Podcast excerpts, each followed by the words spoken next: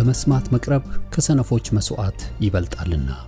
መጽሐፈ ምሳሌ ምዕራፍ አምስት ቁጥር አንድ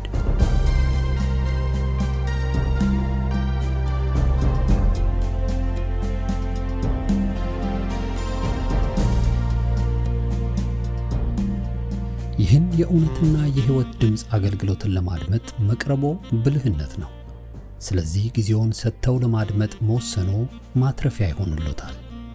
በዚህ አገልግሎት የእግዚአብሔርን ቃል ብቻ ይማራሉ። በተለያዩ ርዕሶች ላይ ውይይቶች፣ ጥያቄና መልሶችም ይካሄዳሉ። እርስዎ ከዚህ ቀደም በግል ጊዜው መጽሐፍ ቅዱሶትን ሲያጠኑ የተፈጠረቦት ጥያቄ ቢኖር በቃሉ ባለቤት በመንፈስ ቅዱስ አማካኝነት ምላሽን እንዲያገኙ ወደዚህ አገልግሎት ጥያቄውን መላክ ይችላሉ። የእውነትና የሕይወት ድምፅ አገልግሎት ከአጥቢያ አብያተ ክርስቲያናት ጋር በመተባበር የክርስቶስን አካል በቃሉ የማስታጠቅን አገልግሎት ለመስጠት በእግዚአብሔር ጸጋ ይተጋል። አሁን ለዛሬው ወደ ተሰናዳሉ የቃሉ ድግስ ልጋብዞ። መልካም የበረከት ጊዜ።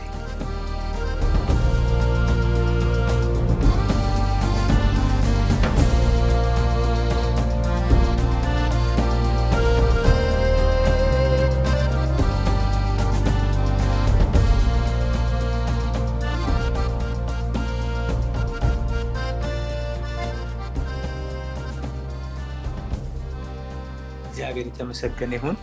ቅዱሳን ያው ባለፈው ሮብ የጀመርነው የዳንኤል የክንውኑ ምስጢሮች ወይም ምክንያቶች በሚል ባለፈው አንድ ክፍል አይተናል። ዛሬ ሁለተኛውን እንመለከታለን። የተነሳንበት ክፍል ዳንኤል ምዕራፍ ስድስት ቁጥር ሀያ ስምንት ላይ ያለውን በጌታ ስም አነባለው። የእግዚአብሔር ቃል እንደዚህ ይላል። ትንቢተ ዳንኤል ምዕራፍ ስድስት ቁጥር ሀያ ስምንት ይህም ዳንኤል በዳሪዎስ መንግስትና በፋርሳዊው በቂሮስ መንግስት ኑሮው ተቃናለት ይላል። እና እግዚአብሔር በነገር ሁሉ የረዳው ከብላቴንነት ጀምሮ እስከ ሽምግልና በእውነት እግዚአብሔር አምላኩን በአስቸጋሪ ሁኔታ አክብሮ ያለፈ ሰው በጣም unique የሆነ የእግዚአብሔር ሰው እንደሆነ ነው ዳንኤልን የምንመለከተው። በተለይ አስቸጋሪ በሆኑ በዛ ዘመን በነበሩ አራት ነገስታቶች መካከል እግዚአብሔር ከአንድ ንጉስ ወደ ሌላ ንጉስ ሲተላለፍ እንኳን እግዚአብሔር እያከበረ ሞገስ እየሰጠ እየረዳው በአራት ነገስታቶች ዘመን ውስጥ እግዚአብሔር በሞገስ ያኖረው እና ክብሩን የገለጠበት የአምላኩን ሀሳብ ኖሮና አገልግሎ ያለፈ ሰው ነው። እነዚህ ነገስታቶችን ድንገት ታሪካቸው አሁን እንዳሉት መሪዎች አይደሉም። ናቡከደነጾር ልጁ ብልጣሶር ዳሪዮስ ቂሮስ በተለይ በዛን ዘመናት የተነሱትን ዳንኤል በህልሞ ያያቸው በራእዩ ያያቸውን ነገስታቶች የእግዚአብሔር ቃል ሲመስላቸው በአውሬ አስፈሪ በሆኑ አውሬዎች የሚመስላቸው። ይህም የሚያሳየው ምንድን ነው ነገስታቶቹ ጨካኞች ኃይለኞች እንደሆኑ እና በቃ የሚገሉ የሚያጠፉ የማይራሩ ናቸው። እና በእንደዚህ ኃይለኛ ነገስታቶች በነገሱበት ዘመን ሁሉ ውስጥ ዳንኤል ግን ከብላቴንነት ጀምሮ እና በምርኮ አገር በሞገስ እግዚአብሔር አምላክ የእሱን ሀሳብ ኖሮና አገልግሎ እንዲያልፍ የረዳው ሰው ነው። እግዚአብሔር የተመሰገነ ይሁን። ለዚህ ምክንያቶች አሉት። ብዙ ምክንያቶች ይኖሩታል ዋና ለእኛ ለትምህርታችን የሚሆነውን ግን እየለቀምን እንድናይ ነው የምፈልገው። አንድ አራት አምስት ምክንያቶችን እና ባለፈው ያየ ነው ገና ከጥኋቱ ገና ከመጀመሪያው ዳንኤል ምርኮኛ ሆኖ ወደ ባቢሎን ምድር ተወስዶ ገና ገና በብላቴንነቱ ሲጀምር ያደረገው የወሰነው ውሳኔ ለዚህ ለክንውኑ ሚስጥር አንዱ ቁልፍ ነገር እንደሆነ ተነጋግረናል። ይኸው ምንድን ነው በንጉሱ መብልና መጠጥ ራሱን ላለማርከስ ለአምላኩ ራሱን መቀደሱ እንደሆነ አይተናል ምክንያቱም እርሱንና ጓደኞቹን ወደ ባቢሎን ከማረኳቸው በኋላ የመጀመሪያው ትልቁ ለሶስት ዓመት ገና በብላቴንነታቸው እያስተማሩ ሊያደርጓቸው የፈለጉት ሙሉ በሙሉ ከእስራኤል አምላክ ከህጉ ከአምልኮ ሁሉ እነሱን ለይተው ለባቢሎን ጣውታት የተገዙ ማድረግ እንደነበረ እና ዳንኤል እና ጓደኞቹ ግን ይህን በመረዳት ራሳቸውን በዛ በብላቴንነት ጊዜ በዛ አስቸጋሪነት ጊዜ ራሳቸውን ለአምላካቸው መቀደሳቸው እና ከሚያረክሰው ነገር ራሳቸውን ጠብቀው እንደ እግዚአብሔር ይመስገን እንደ አባቶቻቸው አምላክ እንደ እግዚአብሔር ህግና ስርዓት ከሚያረክስ ነገር ራሳቸው መጠበቃቸው ይሄ አንዱ ምክንያት እንደሆነ ተመልክተናል። በተለይ የጠላት ትልቁ ሀሳብ ገና እንዲሄዱ ያ ሁለት ነገር ነው የተደረገው። አንደኛ ስማቸውን ለወጠው ብለናል። ስማቸውን የሶስቱንም የዳንኤልና የሶስቱን ጓደኞች የአራቱንም ስም እንዲለወጥ ሲያደርግ ምንድን ነው የተፈለገው? አንደኛ የእግዚአብሔር ስም በእነሱ እንዳይጠራ ሙሉ በሙሉ ማንነታቸውን መለወጥ ከእግዚአብሔር ከአምላካቸው ሙሉ በሙሉ እነሱን መለየት በእነሱ በፍጹም እግዚአብሔር እንዳይጠራ ማድረግ ነው አላማው የነበረው በዛ ምትክ እንዲያውም ለባቢሎን አማልክት እንዲሰጡ እንዲገዙ ማድረግ ከባቢሎን የባዕድ እምነት ጋራ እነርሱ ማጣበቅ ማያያዝ ማለማመድ እና በእነርሱ የባቢሎን አማልክት ነቤል እንዲጠሩ ማድረግ ነበር። ይህ ማንነታቸውን እና ለውጦ ለጠላት እንዲሆኑ ማድረግ ነው እና ዳንኤል እና ጓደኞቹ ግን ነው አሉ የጠላት ሀሳብ በእነሱ ውስጥ አልሆነም። በሚበሉትም ነገር እንዲረክሱ እነርሱ ግን የሚበሉትን ነገር የቀረበላቸውን ነገር ሁሉ ንቀው ራሳቸውን ለአምላካቸው ቀደሱ ተባብለናል። ለምንድን ነው ይህን የተነጋገር ነው ቅድስና ወይም ራስን ለእግዚአብሔር ለአምላካችን ለይቶ መኖር በእውነት ይሄ የክርስትናችን መጀመሪያው ነው እና ጌታን ካወቀን ከድቅድቅ ጨለማ ወደሚደነቅ ብርሃን ከወጣን በኋላ እና በክርስቶስ ኢየሱስ በእውነት የዘላለምን ህይወት ከተቀበልን የእግዚአብሔር ልጆች ከሆነ ከጸደቅን ከቀደስን ቅዱሳን እግዚአብሔር የተመሰገነ ይሁን። ይህንን ደግሞ እውነት ይዘን በዚህ እውነት እንድንመላለስ እግዚአብሔር ይፈልጋል። እግዚአብሔር የተመሰገነ ይሁን። ይሄ በመጀመሪያ ገና ከጠዋቱ አማኞች ልንለማመዱ የሚገባ ነው። ይሄ ህይወት ማለት ነው። ማንም በክርስቶስ ቢሆን አዲስ ፍጥረት ነው አዲስ ፍጥረት ሆነናል አንጽቶናል እግዚአብሔር። አሁን ይሄ የራሳችንን ጽድቅ ለማቆም አይደለም የራሳችንን ቅድስና ለማቆም አይደለም የነፃንበት የተቀደስንበትን እውነት ይሄ በብርሃን መመላለሳችንን ግን እንድንጠብቀው እግዚአብሔር ይፈልጋል። ይሄ እንዲያው በአሁኑ ዘመን የእግዚአብሔር ቃል እንዲያውም በአንድ ዮሐንስ ላይ ሲናገር አለምን ወይም በአለም ያሉትን አትውደዱ በአለም ያለው ሁሉ እሱም የስጋ ምኞትና የአይን አምሮት ስለ ገንዘብ መመካት ከዓለም ስለሆነ እንጂ ከአባት ስላልሆነ ማንም አለምን ቢወድ የአባት ፍቅር በእርሱ ውስጥ የለም ይላል መጽሐፍ ቅዱስ። እና እነሱ በዛን ጊዜ ከሚበላ ከሚጠጣ በሚጠጣ ነገር ከሚረክስ ነገር ነው ራሳቸውን የጠበቁት።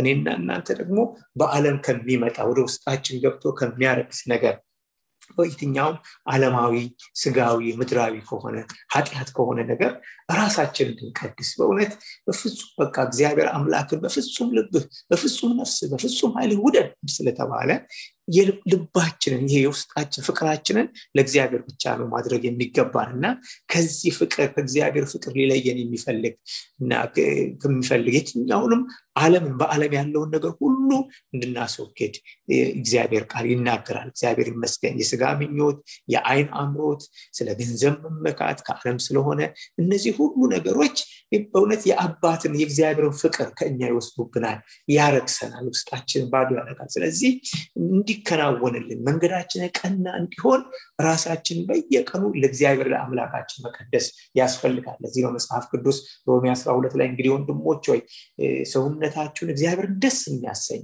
ህያው ቅዱስ መስዋዕት አድርጋችሁ ታቀርቡ ዘንድ በጌታ ርኅራሄ እለምናችኋለሁ ተብሎ የተጻፈው። ይሄ ደግሞ የየዕለቱ ህይወታችን እግዚአብሔር ይርዳን። በሚታይ በሚታየውን በሚሰማ ነገር ሁሉ ወደ ውስጣችን ገብቶ እንዳያረክሰን በእውነት መንፈሳችንን እንዳያረክስ አይምሯችንን እንዳይስብን እና ህሊናችንን እንዳያቆሽሽብን ቅዱሳን። ይሄ በቃ ራስን በየዕለቱ ለእግዚአብሔር እየቀደሱ መኖር እየለዩ መኖር ይሄ አስፈላጊ ነገር ነው። ክርስትና ሁል ጊዜ የሚወለቀውን ነገር እያወለቅን የሚለበሰውን ክርስቶስን ክርስቶስን መምሰል ውስጥ ወደ ክርስቶስ መምሰል የሚያደርሰን የጌታን ባህርያት የእግዚአብሔርን ቃል እውነትን እየለበስን እያወለቅን የሚወልቀውን የአሮጌውን የስጋን ሀሳብ ምኞቱን እየጣልን መልካሙን እየለበስን የምንሄድበት ህይወት ነው። ይሄ እንግዲህ የመጀመሪያ በእውነት ሀብለን ክርስትናን ስንጀምር ወንድሞች እህቶቼ ከዚህ መንገድ እንዳንወጣ እንጠንቀቅ። እግዚአብሔር ይመስገን።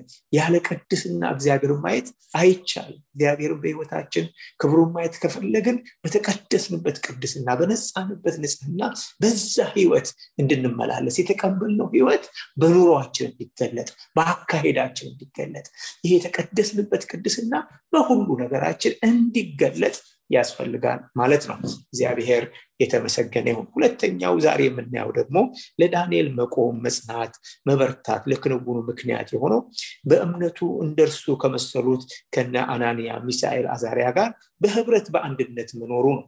የዳንኤል ታሪክ ሲጀምር ሀብሎ የሚጀምረው በህብረት ከነዚህ የእግዚአብሔር ሰዎች ጋር አብሮ በመኖር ነው። ችግሩን ፈተናውን በዛን ዘመን የነበረውን የባቢሎን መንግስት ተግዳሮት ለመቋቋም ከአምላኩ በተጨማሪ አብሮት በእምነት ደግሞ የቆሙ ጓደኞች ነበሩት። የእምነት ጓደኞች አብሮት የቆሙ የእምነት አጋሮች ወንድሞች ከእርሱ ጋር ነበሩ። እዚህ ምዕራፍ አንድ ላይ ባለፈውም አንብበነዋል። ከቁጥር 11 እስከ 17 ላይ ያለውን ላንብብላችሁ ቅዱሳን ምን ይላል? ከ11 እስከ 17 ዳንኤልም የጃንደረቦቹ አለቃ በዳንኤልና በዳንኤልና በአናንያ በሚሳኤልና በአዛሪያ ላይ የሾመውን ሜልዳርን እኛን ባሪዎችን አስር ቀን ያህል ዘንድ እለምንሃለሁ። የምንበላውን ጥራጥሬ የምንጠጣውን ውሃ ይስጡን ከዚያ በኋላ የእኛን ፊትና ከንጉሱ መብል የሚበሉትን ብላቴኖች ፊት ተመልከት። እንዳየውም ሁሉ ከባሪዎች ጋር የወደድከውን አድርግ አለው ይላል። ሌሎችም ነበሩ ወጣቶች ብላቴኖች። በዛን ጊዜ ከይሁዳም ተማርኮ የመጡ ይሆናሉ።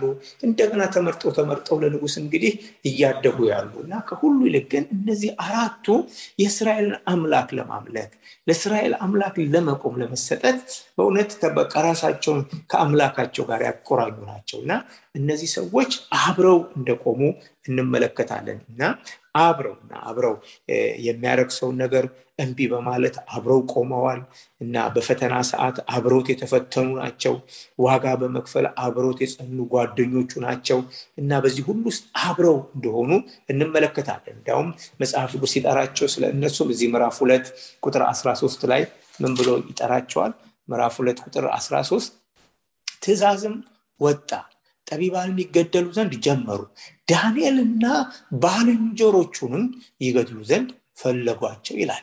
ባልንጀሮቹ ዳንኤል ከነበሩት ለጠቢባንነት ይዘጋጁ ከነበሩት ብላቴኖች የንጉሱ በንጉሱ ቤት ውስጥ ለተለያየ ስርዓት ለትልልቅ ኃላፊነት ይዘጋጁ ከነበሩት ሁሉ ውስጥ ነገር ግን የእስራኤልን አምላክ ከሚያመልኩ ራሳቸውን ለሱ የሰጡ ጓደኞች ነበሩት ባልንጀሮቹ አድርጎ ነበርና አንድ ላይ እንደነበሩ። ስለዚህ መጽሐፍ ቅዱስ ምን ብሎ ይጠራቸዋል? ዳንኤልና ባልንጀሮቹ ብሎ ይጠራቸዋል።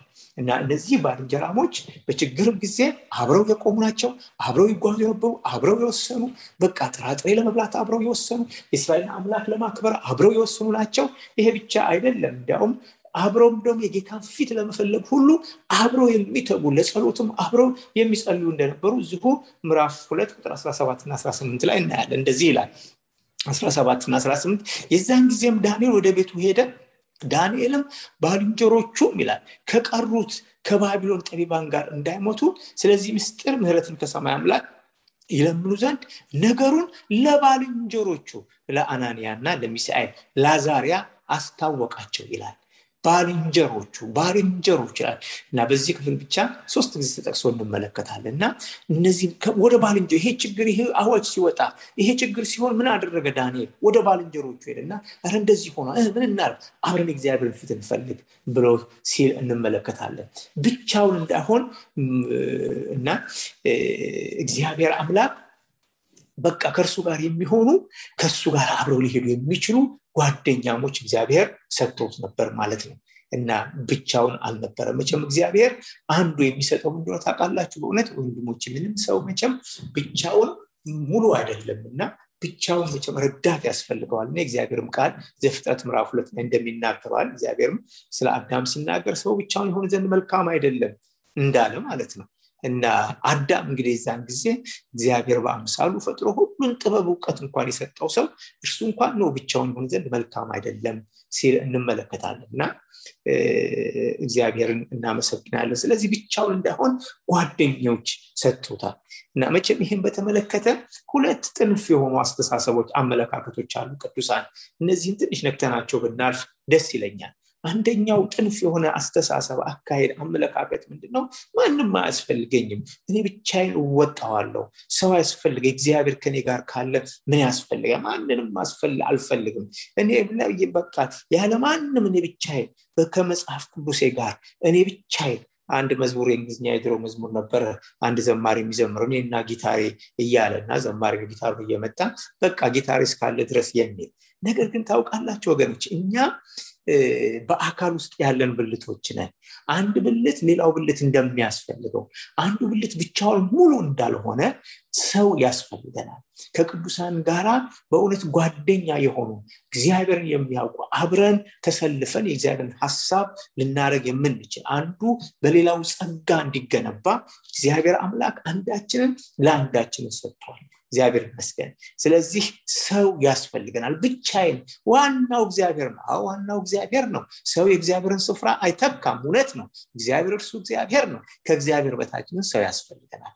እኛም ለሰው እናስፈልጋለን ሰውም ለእኛ ያስፈልገናል። ይሄ ደግሞ ትህትናም ነው ጭምር ነው።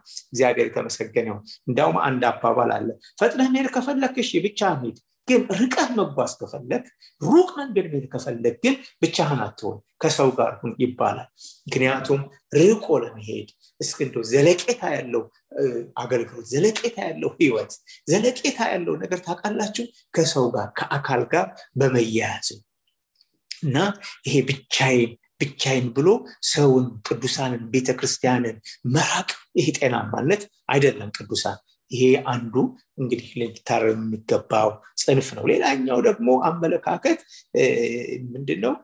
ሳይመርጡ ከማይሆን ጋራ ምን ሁሉ በቃ ምንም ችግር የለውም ብሎ ከሁሉ ጋር ህብረት ማድረግ በተከፈተው በር ሁሉ መግባት ሁሉ ማግበስበስ እና ምንም ችግር የለውም ብሎ ከሁሉ ጋር አንድነት በቃ። ስለዚህ መጽሐፍ ቅዱሳችን ሲናገር በሁለተኛ ቆሮንቶስ ምዕራፍ ስድስት ላይ ከማያምኑ ጋር በማይመች አካሄድ አትጠመዱ ጽድቅ ከአመፅ ጋር ምን ተካፋይነት አለውና ይላል። እንደገናስ ብርሃንስ ደግሞ ከጨለማ ጋር ምን ህብረት አለው? ይሄ ግድ የለሽ ሆኖ ከሁሉ ጋር መጠመድ ምንም ችግር የለውም ብሎ ከሁሉ ጋር አያችሁ? አማኞችንን የሚመስለንን በእምነታችን በእውነት በተለይ በቃ እግዚአብሔርን በሚያከብር መንገድ የወሰንነውን ውሳኔ የተቀበልነውን ህይወት የተቀበሉ ከእነርሱ ጋር ነው መጣመድ ያለብን። በተለይ በተለይ በእርግጥ ነው በዚህ ምድር ላይ ስንኖር መቼም የተለያየ ህብረቶች አሉ። በስራችን ስፍራ ከሁሉ ጋር እንሰራለን እምነታችን ጠብቀን ምስክርነታችን ጠብቀን። ግን ምስክርነታችንን በሚያጠፋ እምነታችንን በሚያደክም መንገድ በእንደዚህ አይነት መንገድ ግን በስራችን ቦታ ቢሆን ከሰዎች ጋር እንደበላለቃለን ማለት አይደለም። ኃላፊነታችን እያደረገን ሌሎችን እያከበርን ተቀባብለን የስራችንን ስፍራ እንደ ስራ ጓደኛሞች አብረን እንኖራለን እና ይሄ ያስፈልጋል። በተረፈ ግን በተለይ በጣም ይሄ ኢንክ የሆነ በጣም የተቀራረበ ጓደኝነት ለምሳሌ የትዳር ጓደኝነት ከሆነ በትዳር ውስጥ አብሮ ለመኖር ከሆነ ግን የእግዚአብሔር ቃል እንዲያውም የሚያምን ከማያምን ጋራ ህብረት እንደሌለው ነው የሚናገር። የፈለገ ቢሆን በማይመች አካሄድ እንዳትጠመዱ። የሚያምን ከማያምን ጋር በጋብቻ መጠመድ የለበትም። እንዲያውም የትዳር ጓደኛ ያስፈልገኛል በማለት ብቻ እንደ አይ በቃ ጌታ ጥሩ ሰው እኮ ነገ ይለውጠዋል ብለን ከማይሆን ሰው ጋር ህብረት እንድናደርግ እግዚአብሔር አይፈልግም አንዳንድ ጊዜ በእውነት ነው ቅዱሳን ከማይሆን ጓደኝነት በትዳር በተለይ ከማይሆን የትዳር ጓደኝነት ከመጠመድ ይልቅ በእውነት ንጽህናን ጠብቆ ብቻ ሆኖ እግዚአብሔር መጠበቅ ይሻላል። እግዚአብሔር ደግሞ ታማኝ ነው። ለሚያስፈልገው የሚያስፈልገውን የሚያደረግ አምላክ ነው። ስለ ህብረት ካነሳን አይቀር እንደው ትንሽ እንነጋገር። ምክንያቱም እንደው ዝም ብዬ በደፈናው ሮጥ ሮጥ ብዬ ተናግሬ እንዳላልፍ ስለ ህብረት ካነሳን በአንደኛ ዮሐንስ ምዕራፍ አንድ ቁጥር ሶስት ላይ የእግዚአብሔር ቃል እንደዚህ ይላል። እናንተ ደግሞ ከኛ ጋር ህብረት እንዲኖራችሁ ያየነውና የሰማነውን ለእናንተ ደግሞ እናወራላችኋለን። ህብረታችንም ከአባት ጋር ከልጁ ከኢየሱስ ክርስቶስ ጋር ነው ብሎ ይናገራል። እግዚአብሔር የተመሰገነ ይሁን።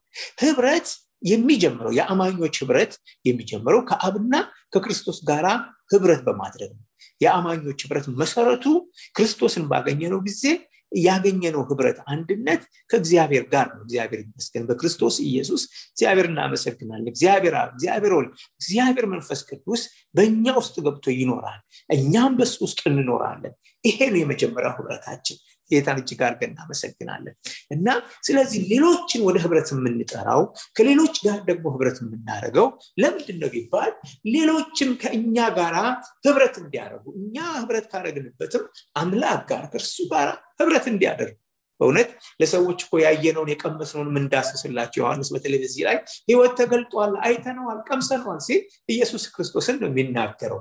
ኢየሱስን አይተውታል በእውነትም እና ይሄን ስለዚህ ለሌሎች ሁሉ ይሄን የምንናገረው ሌሎችን ሁሉ ኑ ህብረት ወደዚህ ህብረት የምንለው በዚህ ጌታ በኩል ከእግዚአብሔር ጋር ህብረት እንዲኖራቸው ነው ብሎ ነው የሚናገረው። እግዚአብሔር ይመስገን አማኝ በውስጡ ከሚኖሩት ከአብ ከወልድ ከመንፈስ ቅዱስ ጋር ህብረት ሊኖረው እና በዚህ ህይወት ደግሞ ከሌላውም አማኝ ጋር ህብረት ሊኖረው ያስፈልጋል ማለት ነው። ጌታን እጅግ አድርገን እናመሰግናለን። ካለበለዚያ ይሄ ይሄ ይህ አይነት በጌታ የሆነ በእምነት አንድነት በሌለበት እምነት ውስጥ ስንጠመድ መሰናክል ይሆንብናል። አብረን መጓዝ አንችልም። አብረን የክርስትናን መንገድ መሄድ አንችልም። አብረን የህይወትን ትግል መታገል አንችልም። በጣም ያስቸግራል። ቃሉም እንደሚናገረው በአሞስ ሶስት ላይ በውኑ ሁለት ሰዎች ሳይስማሙ በአንድነት ይሄዳሉን? እንዳለ መስማማት ከሌለ እውነት አንድነት ከሌለ ተመልከቱ። በተለይ በትዳርማ የምንጠመድ የትዳር ጓደኛ ስለ ጓደኝነት እየተነጋገርን ስላለ ማለት ነው። በማይሆን መንገድ እንዳንጠመድ በጣም መጠንቀቅ አለብን ወደፊት በእውነት በክርስትና ህይወታችን የእግዚአብሔርን ሀሳብ ኖረን አገልግለን ማለፍ ከፈለግን መሰናክል ከሚሆንብን ከሚያሰናክለን ከሚጠላልፈን ወደኋላ ከሚጎትተን ነገር ወገኖቼ ራሳችን መጠበቅ ያስፈልገናል ያስፈልገናል እግዚአብሔር የተመሰገኝ መስማማት ትልቅ ነገር ነው። መስማማት በጣም ያስፈልጋል። የልብ መስማማት በእምነት መስማማት በሀሳብ በአንድ ልብ ሆኖ መቅረብ። እንኳን ሌላው ቀርቶ ጌታ እንኳን ስለ እኛም ሲናገር ማቴዎስ 18 ላይ ከእናንተ ሁለቱ በምድር በማናቸውም በሚለምኑት ነገር ሁሉ ቢስማሙ በሰማያት ካለው ከአባቴ ዘንድ ይደረግላቸዋል ነው የሚለው።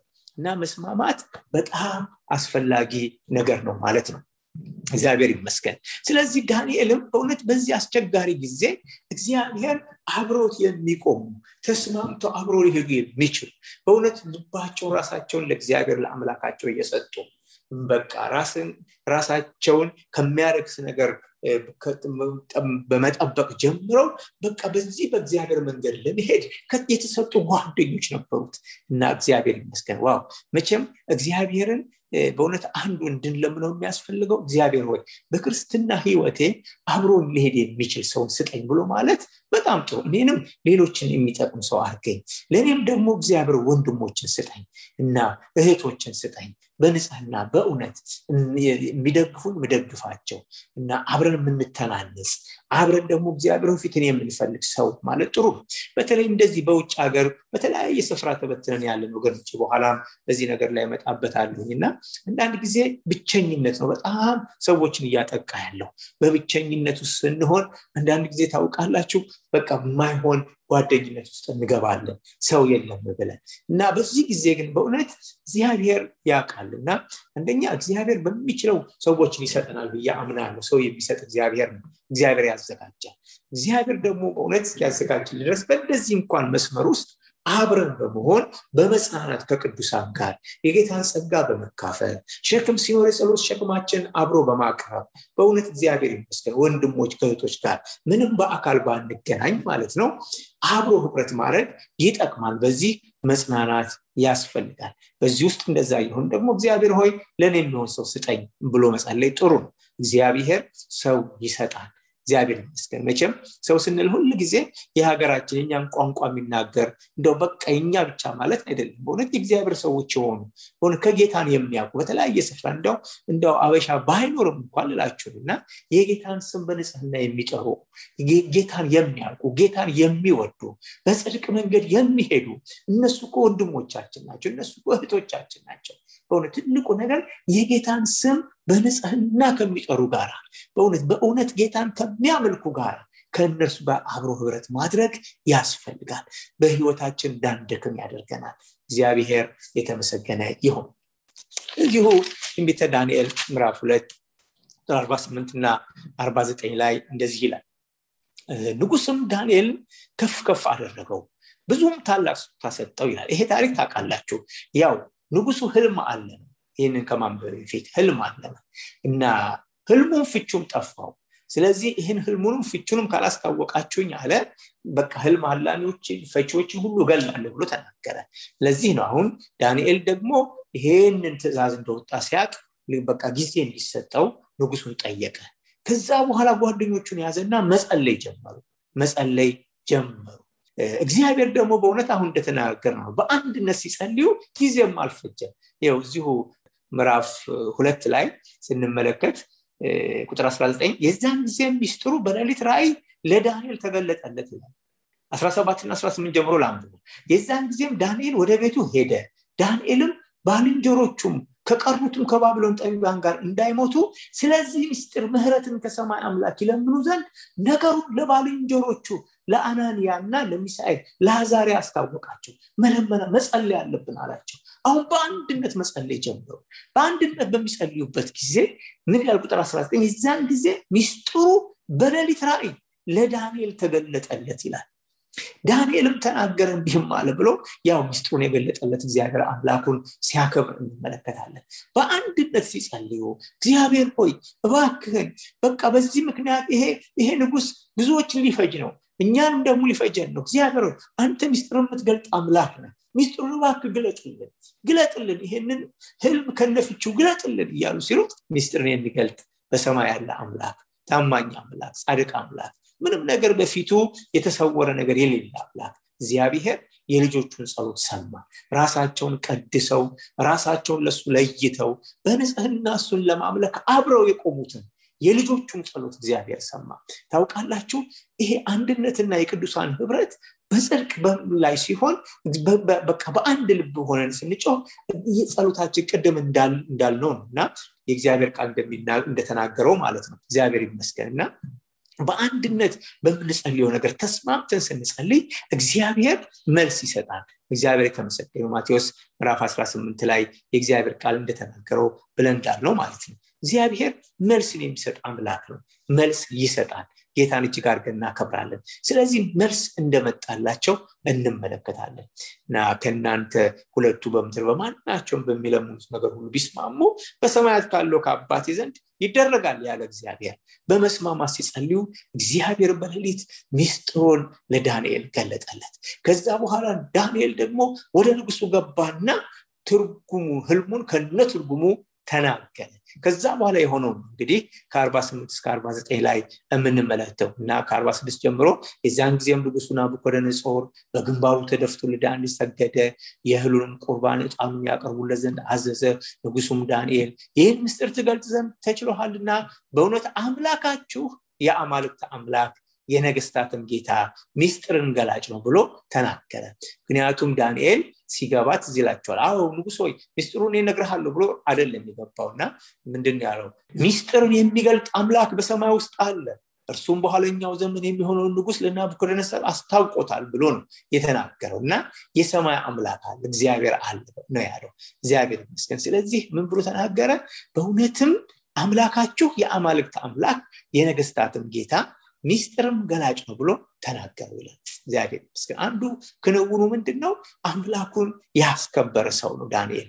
ዳንኤል እና ጓደኞቹ በዚህ በባቢሎን በእነዚህ ጨካኝ ነገስታቶች በሚገዙበት ጊዜ እንኳን የእግዚአብሔር የአምላካቸውን ስም በምርኮ ሀገር ያስቀሩ በመልካም ያስቀሩ ሰዎች ናቸው። እግዚአብሔር የተመሰገነ ነው ከዛ በኋላ ተመልከቱ ንጉሱም ዳንኤል ከፍ ከፍ አደረገው ብዙም ታላቅ ስጦታ ሰጠው በባቢሎን አውራጃ ሁሉ ላይ ሾመው በባቢሎን ጠቢባን ሁሉ ላይ ዋነኛ አለቃ አደረገው ይላል። እና በቃ ሸለመው ሰጠው ከፍ አደረገው። እና አንዱ የሚያስደንቀው ነገር ዳንኤል በነገስታት ሁሉ ጊዜ ከፍ ከፍ ከፍ እያለ የሄደ ሰው እና እግዚአብሔር መቼም ያከበሩትን የሚያከብር አምላክ ነው። እግዚአብሔር የተመሰገነ ያከበሩትን ከራሳቸው ይልቅ እርሱን ለማክበር ራሳቸውን መስዋዕት አድርገው የሰጡትን እግዚአብሔርን ያስቀደሙትን እግዚአብሔር አምላክ ደግሞ የሚያከብር አምላክ ነው። ከዛ በኋላ ግን የሚያስደንቀው ቁጥር 49 ላይ ዳንኤልም ንጉሱን ለመነ ይላል። ምንድን የለመነው? ንጉስ እንዲጨምርለት ለሱ? no no አይደለም።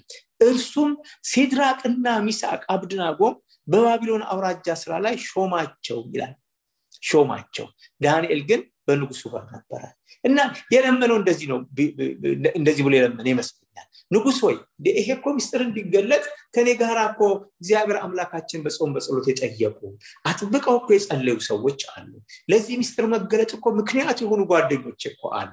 ስለዚህ አሁን ክብሩ አሁን ሹመቱ አሁን ያለው ነገር ለእኔ ብቻ አይደለም መሆን ያለበት እንዲያውም የደገፉኝ ከኔ ጋር የሆኑ እኮ አሉ ብሎ አስተዋወቃቸው አወጣቸው። ይሄ የእውነተኛ ጓደኛሞችን ነገር ነው የምንመለከተው። ስለዚህ ንጉሱም ደግሞ ምን አደረገ ይላል በባቢሎን አውራጃ እነዚህን ሶስቱ ሲድራቅ ሚሳቅ አብድናጎምን በባቢሎን አውራጃ ስራ ላይ ሾማቸው ብሎ ይናገራል። እግዚአብሔር የተመሰገነ ይሁን። የዳንኤል እና የነ አናንያ ሚሳኤል አሳሪያ ጓደኝነት ባልንጀርነት በእግዚአብሔር ፊት ለመቆም የሚያበቃ ንጹህ እውነተኛ ጓደኝነት ነበር።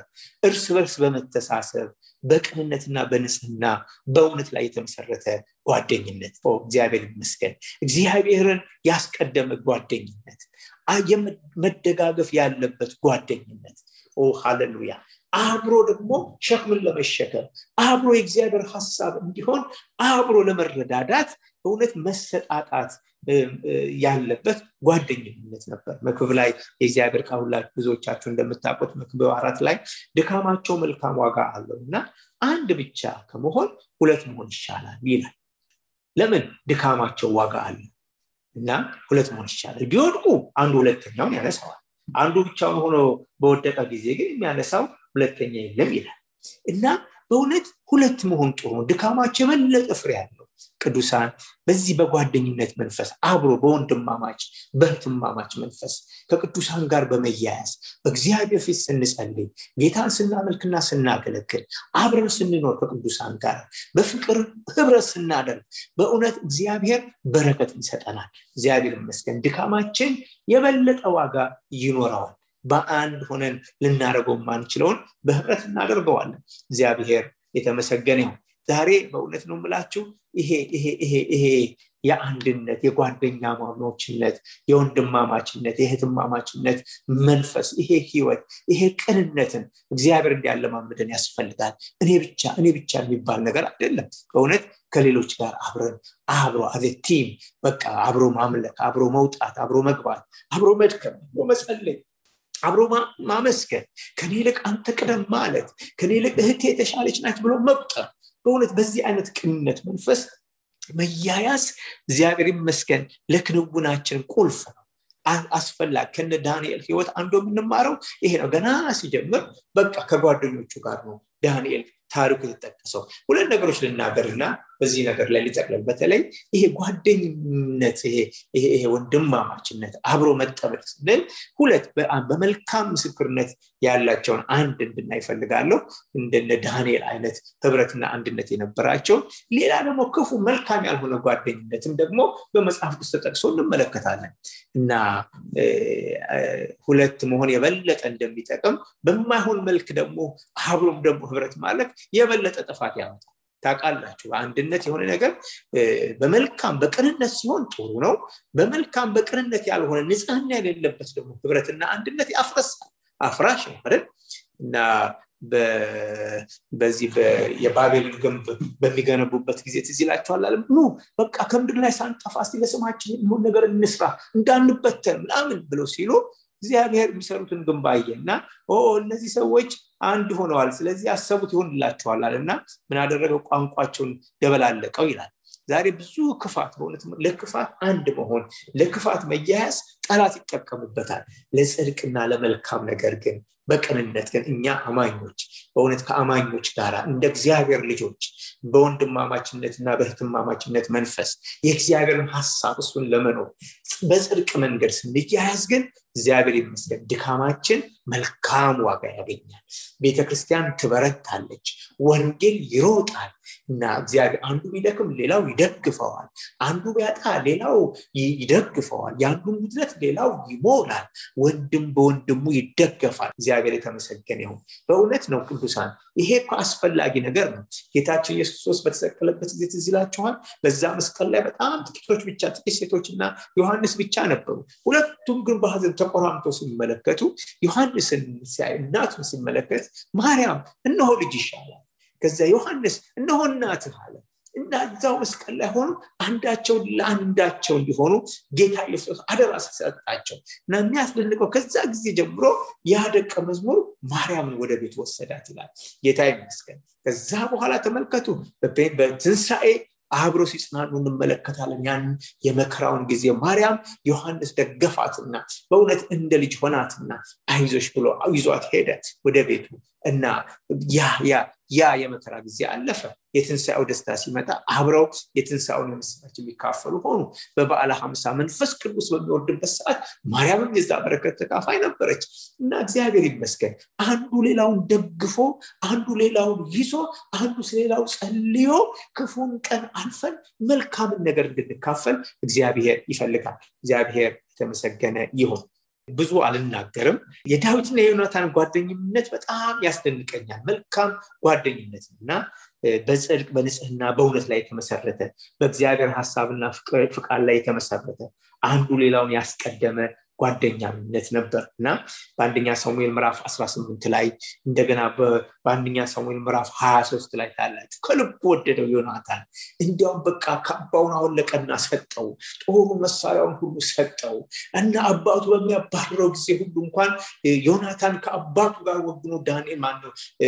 ዳዊትን ለዳዊት ጠላት አለው no no እኔ አውቃለሁ እግዚአብሔር አንተ እንደመረጠ አውቃለሁ አንተ አንደኛ ትሆናለህ እኔ ሁለተኛ ሆናለሁ ቃል ኪዳን አደረጉ ይላል ሃሌሉያ እውነት ያለውን ነገር ዮናታን በጣም የተባረከ ሰው ነው። እግዚአብሔር ይመስገን። ለዳዊት በዛ ክፉ ጊዜ እውነተኛ ጓደኛ የሆነለት ነው።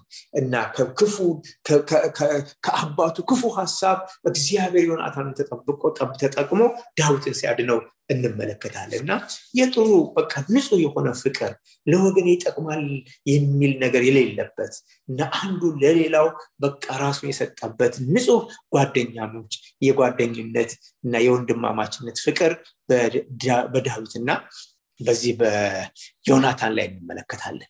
ወገኖች ዛሬ በእውነት ከዚህ ይሄ ከጥቅም ከነፃ እንደገና ለወገን ይጠቅማል ከሚል ይሄ ጎጠኝነት ካለበት ዘረኝነት ካለበት ይሄ የኔ ዘር ነው ይሄ እንድን ነው ይሄ ይጠቅመኛል እኔ ከሚል አለ ቡድነኝነት ካለበት ነገር የወጣ የነፃ ንጹህ ወንድማማችነት ንጹህ እህትማማችነት ንጹህ ጓደኛማችነትን እግዚአብሔር ይፈልጋል አንዱ ሌላውን እንዲደግፍ አንዱ ለሌላው ወንድም እንዲሆንለት እግዚአብሔር የተመሰገነው ጌታ ክርስቶስ እናት ይፈልጉሃል ወንድሞች እህቶች ሲሉት ማናት እናቴ? ማን ወንድሞች እነዚህ የእግዚአብሔርን ቃል የሚሰሙ እነዚህ እግዚአብሔርን ቃል የሚሰሙና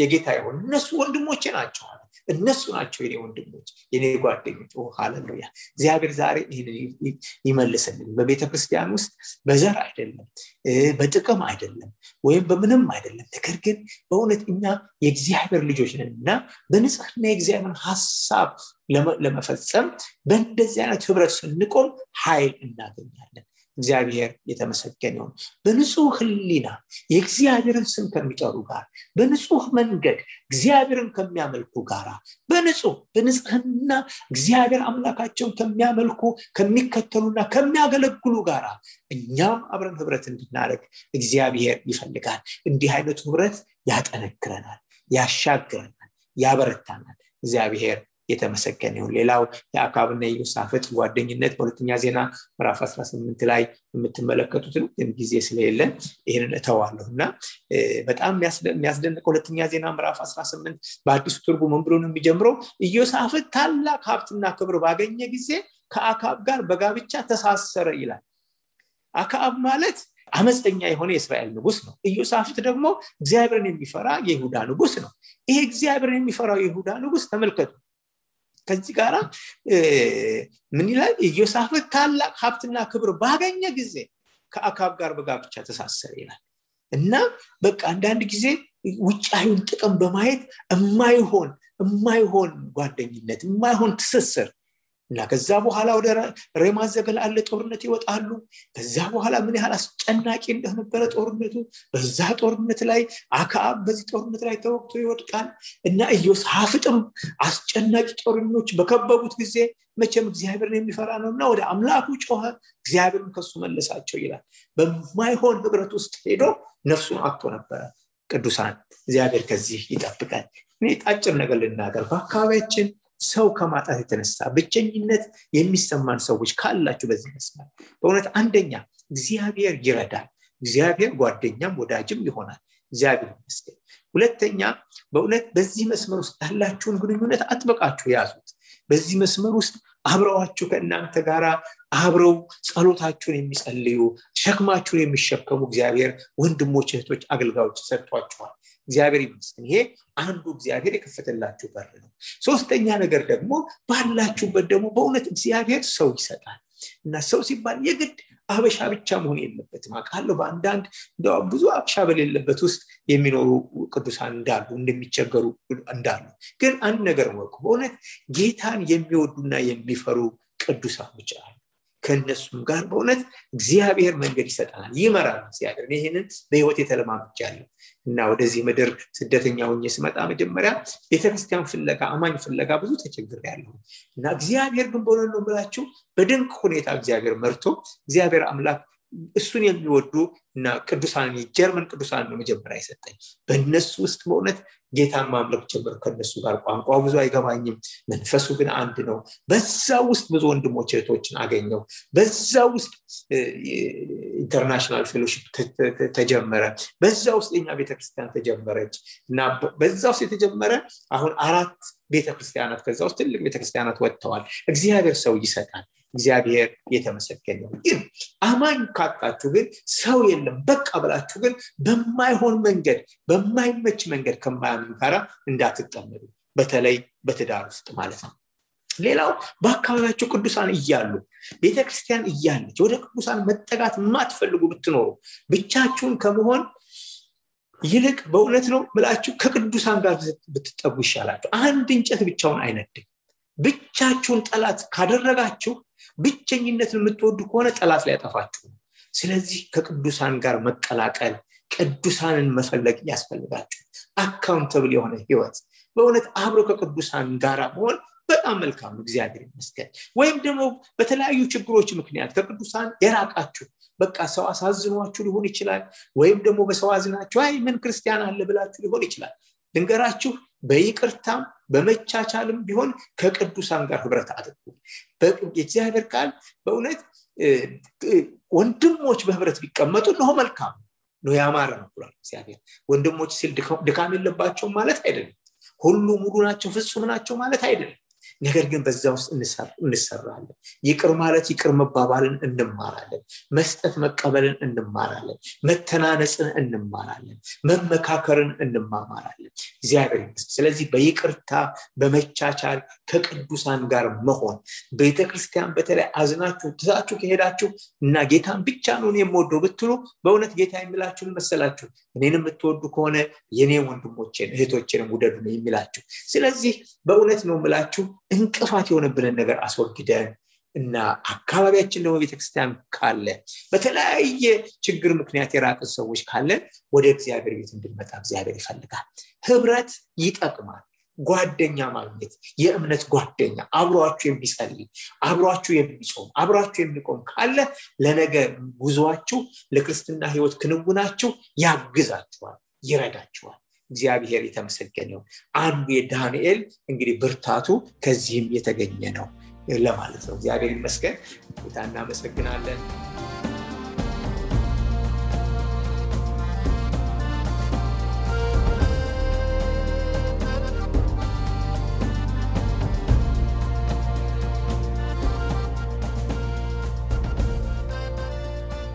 እስካሁን ሲያደምጡት በነበረው የቃሉ ትምህርት እግዚአብሔር በመንፈሱ እንደተናገሩትና እንዳስተማረው ተስፋ እናደርጋለን።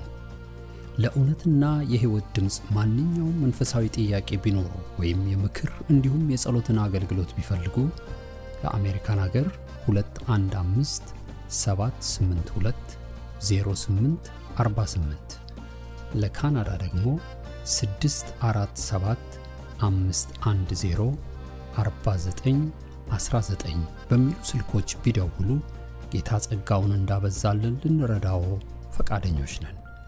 እግዚአብሔር ይባርኮ።